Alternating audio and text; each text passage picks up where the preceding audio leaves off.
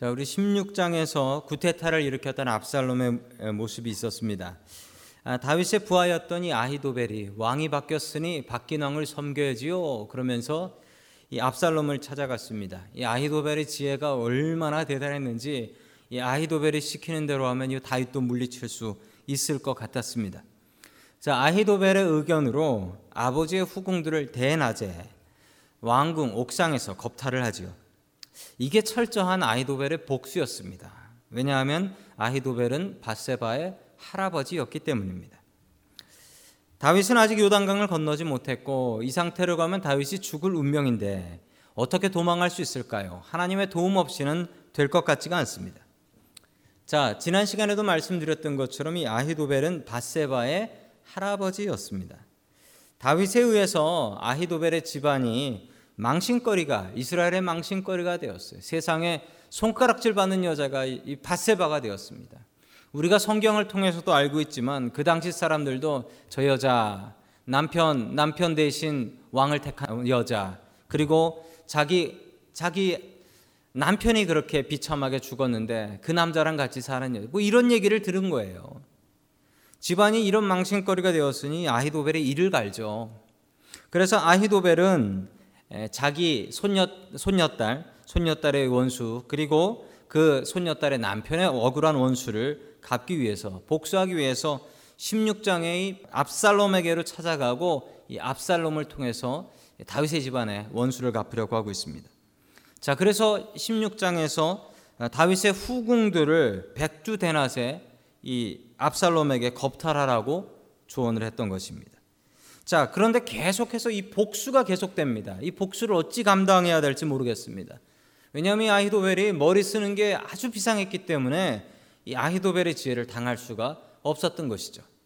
계속해서 17장 2절의 말씀을 같이 봅니다. 시작. 그가 지쳐서 힘이 없을 때에 내가 그를 덮쳐서 겁에 질리게 하면 그를 따르는 모든 백성이 달아날 것입니다.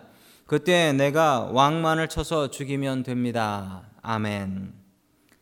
자, 어떻게 보면 이 아히도벨의 의견은요, 아주 지혜가 있는 의견입니다. 왜 지혜가 있냐면요, 이 아히도벨의 의견은 뭡니까? 빨리 공격해서 다윗만 죽이면 됩니다. 희생을 크게 하면 안 됩니다. 그런데 여기서 다윗을 누가 죽인다 그래요? 여러분 주어가 뭐로 나옵니까? 그때 내가로 나옵니다. 이걸 보셔야 돼요. 그때 내가. 아히도벨이 자기가 다윗의 목을 치겠다는 거예요. 그 이유는 여러분 아까 말씀드린 것처럼 아히도벨이 자기 손녀딸 바세바 그리고 그 사위 남편 그, 그 억울한 마음이 있었던 거예요. 그래서 내가 잡으면 내 손으로 다윗의 목을 치겠다는 겁니다. 자, 아히도벨의 음모는, 아히도벨의 의견은 희생을 최소화하면 해야 됩니다. 다윗의 목만 치면 됩니다. 반대로 그 뒤에 후세라는 사람이 의견을 내는데 여러분 후세의 의견은 뭐였냐면 그렇게 하면 안 됩니다. 잘못하면 큰일 나니까 전면전으로 붙어야 됩니다. 사람들 다 모아서 군인 다 모아서 전면전으로 붙어야 합니다. 여러분 그러면 희생이 얼마나 날까요? 알 수 없죠. 전쟁인데 얼마나 많이 날지 이건 뭐 알 수가 없는 노릇이에요. 자 그러나 아히도벨의 음모가 여기에 있습니다. 아히도벨은 그냥 다윗에게 원수만 갖고 싶었던 거예요. 그래서 빨리 쫓아가서 저 다윗을 잡아야 합니다. 여러분 왜 상황이 이렇게 돌아가고 있어요? 뭐 때문에 이런 일이 생기는 거예요? 여러분 아시죠? 다윗이 그날 전쟁터에 나가지 않고 옥상에서 거닐다가 바세바를 보고 바세바와 간통한 그 사건, 그 죄, 그 죄. 그냥 한번 그러고 나서 서로 잊고 살면 끝일 것 같은 그 죄. 여러분, 욕심이 잉태하면 죄를 낳고 죄가 장성하면 사망이 된다. 어쩌면 이 말씀이 이렇게 딱 맞아 떨어지는지 모릅니다. 다윗의 그 욕심이 그 여자를 탐하고 싶은 욕심이 죄가 됐고 죄가 장성하니까 사망이 되어서 지금 이 아히도벨이 다윗을 죽이겠다고 쫓아오는 건 뭡니까? 그때 그 죄. 여러분 죄를 용서함 받을 수 있나요? 여러분 용서함 받을 수 있습니다. 다윗이 회개를 안 했나요? 여러분 그런데 이놈의 죄가 이 죄가 싹을 틔워 가지고 열매를 맺어 가지고 이렇게 할아버지가 잡아 죽인다고 쫓아오는 이런 일이 생길 줄 어떻게 알았겠습니까? 여러분 그러므로 죄는요 멀리 하셔야 됩니다. 죄는 멀리 하셔야 돼요. 죄를 멀리하고 안 짓는 게 방법이지 죄를 짓고 나서 회개하면 되지. 여러분 그건 아니에요. 다윗이 회개를 안 했나요? 회개를 했는데 자식이 죽고 자식끼리 서로 싸워 죽고 자기는 자식한테 도망자 되고 아히도벨은 또 뭡니까? 아히도벨은 여러분 죄는 짓고 나서 회개하는 게 아니라 짓지 않는 게 더 잘하는 겁니다. 정말 어려운 일이지만 여러분 죄를 멀리하는 저와 여러분들이 될 수 있기를 주님의 이름으로 간절히 축원합니다. 아멘. 자, 우리 4절 말씀 같이 보겠습니다. 시작. 압살롬만이 아니라 이스라엘의 모든 장로들도 이 말을 옳게 여겼다. 아멘. 아, 저는 이게 정말 답답해요. 왜냐하면 4절의 말씀을 보면 압살롬이 반란을 일으켰잖아요. 그럼 뭐 압살롬이 반란을 일으켜서 나간 건 맞죠. 그런데 여러분, 압살롬이 반란을 일으켰을 때 얼마나 많은 사람들이 이 반란에 참여했을까요? 이스라엘의 모든 장로들. 한 명도 빠짐없이 야, 힘이 압살롬에게로 넘어갔다. 그러면서 다 압살롬에게 붙었던 거예요. 충신 몇 명만 빼놓고는 다 압살롬한테 가서 붙어버렸어요. 여러분 세상이 이렇습니다. 여러분 사람들의 마음이 이렇습니다. 저 사람 나를 믿어주겠지 내 편이겠거니. 여러분 그렇지 않습니다. 세상 사람들 마음 움직이는 게 바로 이것 같습니다. 여러분 정말 역겨운 건 뭔지 아십니까? 저 장로들이 저 장로들이 여기서 장로들은 당시 이스라엘의 대표들입니다. 대표 어른들인 거죠. 그런데 저 장로들이요. 압살롬이 죽고 나니까 서로 다윗에게 먼저 가서 충성 맹세를 합니다. 누가 가서 먼저 데려오냐고 지들끼리 싸워요. 언제는 압살롬한테 붙어 가지고 모두가 다 아유 그 생각이 좋네요. 빨리 가서 다윗을 때려잡아 봅시다. 이랬던 사람들이 압살롬 죽고 나니까 다윗 왕한테 가서 먼저 잘 보여야 된다고 자기네들끼리 서로 싸움이 나요. 여러분 역겹죠? 그런데 이게 사람들의 모습입니다. 이게 사람들의 모습이에요. 우리가 정말 의지해야 될 것들은 사람이 아니라 하나님이라는 겁니다. 여러분 그거 명심하셔야 돼요. 우리가 정말 믿고 정말 의지하고 살아야 될 것은 사람이 아니라 하나님이시라는 것 여러분 명심하며 살아가는 저와 여러분들이 될 수 있기를 주님의 이름으로 간절히 축원합니다. 아멘. 자, 우리 5절 말씀 계속해서 봅니다. 시작. 그러나 압살롬은 아렉 사람 후세도 불러다가 그가 하는 말도 들어보고자 하였다. 아멘. 저는 이 말씀이 이해가 안 돼요. 왜 이해가 안 되냐면 여러분 4절에 아까 뭐라 했습니까? 이, 아, 이, 이 이 모략을 듣고 나서 그러고 나서 압살롬이 그랬잖아. 이거 좋은 생각이라고. 그랬더니 장로들이 아 다 좋은 생각으로 그렇게 하자고 빨리 가서 다윗을 때려잡자고 아히도벨의 말이 맞다고 했지 않습니까? 그럼 어떻게 해야 됩니까? 실행. 가서 잡아야죠. 만 이천 명 데리고 가서 잡으면 되는 거죠. 실행하면 되는 거잖아요. 근데 5절 말씀이 전 이해가 안 돼요. 도대체 이게 뭡니까? 그러나 압살롬은 후세도 불러다가 그의 하는 말도 들었다. 아니 자기가 옳다고 생각하고 사람들이 다 맞다고 하면 하면 될 것이지 왜 후세는 불러요? 여러분 이게 하나님의 은혜입니다. 왜 이게 하나님의 은혜인 줄 아십니까? 우리 2주 전에 사무엘하 15장 31절에 다윗이 이렇게 기도했죠. 저 아히도벨의 아히도벨이죠. 아히도벨의 모략을 예, 실패시켜 주십시오라고 얘기를 했습니다. 그 기도가 응답이 된 거예요. 그 기도가 응답이 돼서 압살롬이 그 말을 듣고서도 그 말을 듣고서 다들 옳다라고 하는데 이거 말고 second opinion 두 번째 의견 들어보겠습니다. 이거로 가는 거예요. 여러분 이게 될 수가 없는 건데 이게 왜 됐냐면요.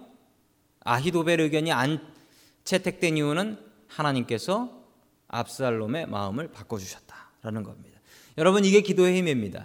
여러분 기도하면 이런 일들이 일어난다라는 거예요. 기도하면 기도하면 압살롬의 마음이 변화되고 기도하면 사람들의 마음이 바뀌고 여러분 기도하면 이런 일이 벌어져요. 여러분 기도를 통하여서 하나님의 마음을 움직이시고 또한 사람들의 마음을 움직일 수 있는 저와 여러분들이 될 수 있기를 간절히 축원합니다. 아멘. 자, 15절 말씀 같이 보겠습니다. 15절입니다. 시작. 후세는 곧 사독 제사장과 아비아달 제사장에게 아히도벨이 압살롬과 이스라엘의 장로들에게 어떤 모략을 베풀었는지 그리고 자기가 또 어떤 모략을 베풀지를 알리고서 아멘. 자, 후세는 후세가 이야기한 의견은 이것이었죠. 후세는 지금 빨리 가면 안 됩니다. 우리가 허둥지둥 많이 천 명을 끌고 갔다가 다윗 왕의 어, 매복 작전에 걸려 들면 몇 명이 죽을 테고 그러고 나면 야 다윗이 대단하고 압살롬은 별거 아니더라 이 소문 나면 당신도 위태롭습니다 이 얘기를 한 거예요. 그러니까 전 국민 동원령을 내려서 전군 이스라엘 전체에서 군인을 모아서 전면전으로 붙어서 확실하게 끝내야 됩니다. 여러분 이 의견을 압살롬이 택한 이유는 압살롬의 성격이 이랬습니다. 여러분 압살롬은 즉흥적으로 뭔가를 하지 않아요. 여러분 압살롬이 이 반란을 일으키기 위해서 몇 년을 투자했는 줄 아십니까? 자그마치 4년 동안 예루살렘 성문 앞에서 악수했습니다. 4년 동안. 4년 동안. 여러분 정치인들은 선거 처리되면 나옵니다만 압살롬은 4년 동안 성문에 서서 사람들 안아주고 뽀뽀하고 악수하고 이러고 다녔다는 거예요. 이런 압살롬의 성격하고 맞는 전략은 이 후세의 전략이었습니다. 전 국민, 전군을 동원해서 전면전으로 제대로 준비해서 붙자. 이게 이게 압살롬의 성격이었던 거죠. 자, 그러나 후세가 이렇게 했더니 후세는 스파이였죠. 후세는 다윗의 스파이였고 이 후세가 이렇게 얘기했던 이유는 다윗 왕이 아직 요단 강을 건너가지 못했어요. 도망가지 못했기 때문에 시간을 벌기 위해서 이 후세는 이런 의견을 말했던 것입니다. 자, 후세는 이 의, 사실을 당시 제사장들이었던 누구? 여러분 두 제사장이 화면에 나옵니다. 누구죠? 사독과 아비아달. 다윗하고 뗄래야 뗄 수 없는 아주 다윗하고 연결된 제, 제사장들이죠. 이 두 제사장에게 소식을 전하니까 이 두 제사장이 다윗한테 전해야 되는데 이 사독하고 아비아달은 지금 감시가 감시가 뒤에 따라붙었기 때문에 도저히 자기가 가서 이야기할 수 없어요. 그래서 사독과 아비아달이 여자 종한테 심부름 시키는 척하면서 여자 종한테 얘기를 합니다. 그런데 그 여자 종이 누구한테 가서 전하냐면 이 사독과 아비아달 제사장의 아들인 각각 아들인데 요나단과 아히마스에게 가서 이 이야기를 전하게 되죠. 자, 이 이야기를 들은 사독과 아비아달 제사장의 두 아들은 다윗에게 뛰어가죠. 여러분 그런데 다윗한테 가다가 또 걸리면 안 되기 때문에 가다가 숨는데 걸려요. 이 압살롬한테 걸립니다.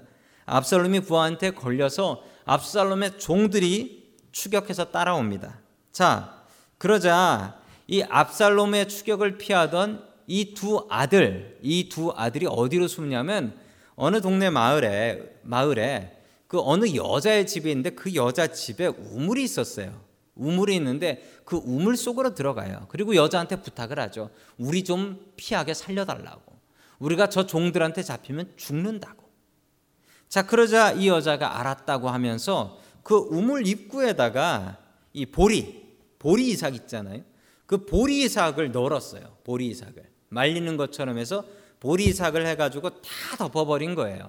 자, 그러자 이 압살롬의 종들이 왔습니다. 그리고 여기로 숨어든 놈들이 있는데 그 놈이 어딨냐라고 물어보니까 20절과 같이 이야기를 합니다. 우리 20절 같이 봅니다. 시작. 압살롬의 종들이 그 집에 들어가서 그 여인에게 물었다. 아히마스와 요나단이 어디에 있느냐? 그 여인이 그들에게 대답하였다. 그들은 방금 저 강가를 건넜습니다. 그들이 쫓았으나 찾지 못하고 예루살렘으로 돌아갔다. 아멘. 거짓말을 해서 살렸습니다. 자, 벌써 도망 강을 건너가서 없다라고 하니까 벌써 갔다고 하니까 빨리 추격해야지 하면서 뭐 거기 우물은 뒤져볼 생각도 하지 못하고 그냥 쫓아간 거죠. 여러분 거짓말을 했습니다. 성경에 거짓말을 하지 말라, 거짓 증언하지 말라. 10계명에도 있죠. 그런데 여러분 성경에 거짓말해서 복 받은 사람도 있습니다. 대표적으로 누구냐면 그 모세 이집트의 그 모세 시절에 그 아이를 받는 산파들이 거짓말을 했죠. 히브리 여자들은 너무 힘이 좋아서 애 받으러 가보면 애 낳고 도망갔습니다. 그래서 못해요. 이런 거짓말이 통하는지 모르겠어요. 이런 사람이 어디 있어요? 자, 거짓말해서 복 받았대요. 그 성경 말씀 출애굽기에 보면 하나님께서 이 산파들에게 복 주셨다라고 합니다. 거짓말하고 복 받은 케이스. 여러분 크리스찬들이 거짓말하면 안 됩니다. 그런데 성경에서 유일하게 용서해 주는 거짓말이 있는데 그게 뭐냐면 내 목숨도 아니고 다른 사람 목숨 구하기 위해서 자기 손해 보면서 하는 거짓말은 성경이 용서합니다. 아, 때로는 복 받기도 합니다. 여러분 솔직한 말로 거기 숨어 있단 말이죠. 거기 숨어 있는데 지금 세상이 압살롬 세상으로 다 바뀌었잖아요. 그런데 거기 숨어 있는 그 사람들 그냥 솔직하고 정직하게 나는 거짓말 안 해. 그러면서 어 저기 뒤에 숨어 있습니다라고 하면 어떻게 될까요? 여러분 이 여자는 상 받습니다. 이 여자는 상 받아요. 반대로 지금 다윗 왕은 도망가서 돌아올 수도 없고 뭐 힘도 없는 상황인데 이 종들 몰래 숨겨졌다가 그 사실 걸리면 어떻게 될까요? 죽죠? 이 여자분 분명히 죽겠죠? 손해 봐요. 자기한테 손해가 되지만 다른 사람 목숨 구하기 위해서 거짓말했습니다. 성경은 이런 거짓말은 용서합니다. 여러분 기생 라합도 그렇죠? 기생 라합도 거짓말했어요. 지붕 위에 숨겨놓고 거짓말했습니다. 근데 기생 라합도 복 받았어요. 여러분 이 모든 거짓말의 기준이 내가 손해를 보면서 다른 사람 목숨 구하기 위해서는 할 수 있다. 이걸 성경이 원칙적으로 가르쳐 주고 있습니다. 여러분 그 외에는 절대 금지입니다. 자, 계속해서 23절 말씀 같이 봅니다. 시작. 아히도벨은 자기의 모략대로 이루어지지 않는 것을 보자 나귀와 안장을 주어서 타고 거기에서 떠나 자기 고향집으로 돌아갔다. 거기에서 그는 집안 일을 정리한 뒤에 목을 메어서 죽었다. 그가 이렇게 죽어서 자기 아버지의 무덤에 묻혔다. 아멘. 성경에 자살하는 사람들이 몇이 나오는데 이 아히도벨의 또 대표적인 인물입니다. 여러분 아히도벨이 자살을 하는 것을 보시면서 여러분도 이제 큐티 하시면서 이 부분이 조금 이해가 안 되신 분들이 있을 거예요. 왜냐하면 아니 자기 의견 한 번 안 받아들여졌다고 죽나? 좀 아히도벨이 자살한 게 이 뭐 젊은 청년이면 경험이 없어서 뭐 그랬다고 하겠지만 이 할아버지입니다. 할아버지 바세바의 할아버지. 그런데 왜 이랬을까요? 여러분 그 앞에 이야기들을 이해해 보시면 압니다. 아히도벨은 압살롬을 이용해서 다윗에게 처절하게 복수하고 싶었습니다. 그런데 자기의 의견이 맞음에도 불구하고 다른 사람들이 다 맞다라고 함에도 불구하고 압살롬이 자기 의견을 묵살하고 다른 사람 후세 젊은 사람의 의견을 존중하는 것을 보면서 이제 압살롬을 통해서 내 복수하기는 글렀구나라는 생각을 하고 끝내 이러다가 실패하게 되면 나는 분명히 저 손에 죽는다. 압살롬 손에 죽든지 다윗 손에 죽든지 분명히 죽는다. 그 생각했기 때문에 아히도벨은 내가 누구 손에 죽느니 스스로 죽는 게 낫다. 이렇게 생각해서 자살을 한 겁니다. 이 아히도벨이 얼마나 머리가 좋은 사람인데요. 아무리 생각해봐도 이 상태로 가면 내가 누구 손에 죽을 것 같아. 그러니까 스스로 목매달아 죽었던 겁니다.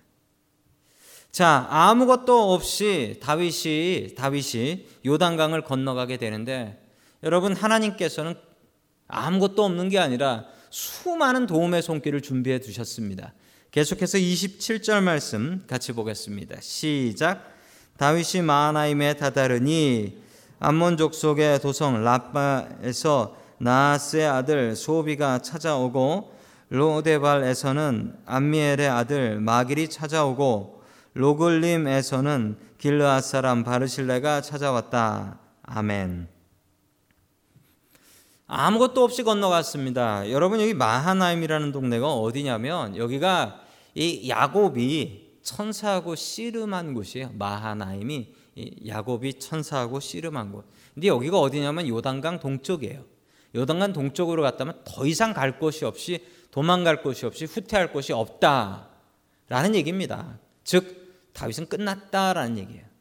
다윗이 다 끝났구나라고 생각하며 마하나임에 갔더니만 여러분 대단한 사람들이 와 있었습니다.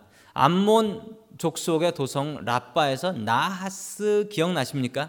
여러분 나하스 암몬 왕이에요 왕 왕.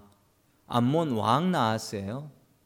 암몬 왕 나하스의 아들 소비가 찾아왔다라고 합니다. 자, 뭐 왕자나 왕족이나 왕자나 혹은 왕이 되겠죠. 이 사람이 찾아왔고 이 마길이라는 사람이 찾아왔고 그리고 길르앗 사람 바르실레인데 저 길르앗 사람 바르실레는 길르앗에서 엄청난 부자예요. 엄청난 부자. 그래서 뭘 가져왔냐면요. 심지어 이부자리도 가져왔대요. 이부자리 가져오고 먹을 것 가져오고. 여러분 이 사람들이 뭘 바라고 했겠습니까? 다윗이 이제 인생 끝났는데요. 왕으로는 더 이상 복귀할 수가 없는 상황인데 누가 봐도 그런 상황인데 세상이 압살롬 판으로 바뀌었는데 그럼에도 불구하고 하나님께서 도와주셨습니다. 하나님께서 다윗을 먹여 살리셨습니다. 여러분 기도하는 사람들 이렇게 하나님께서 도우십니다. 여러분 하나님의 도우심을 바라며 기도하십시오. 하나님 사람을 보내 주시옵소서. 하나님 도움을 보내 주시옵소서. 다윗의 이 기도가 이렇게 응답이 됐습니다. 여러분 우리들도 하나님 앞에 간절히 기도해서 그 기도에 응답받고 살아갈 수 있는 저와 여러분들이 될 수 있기를 주님의 이름으로 간절히 축원합니다.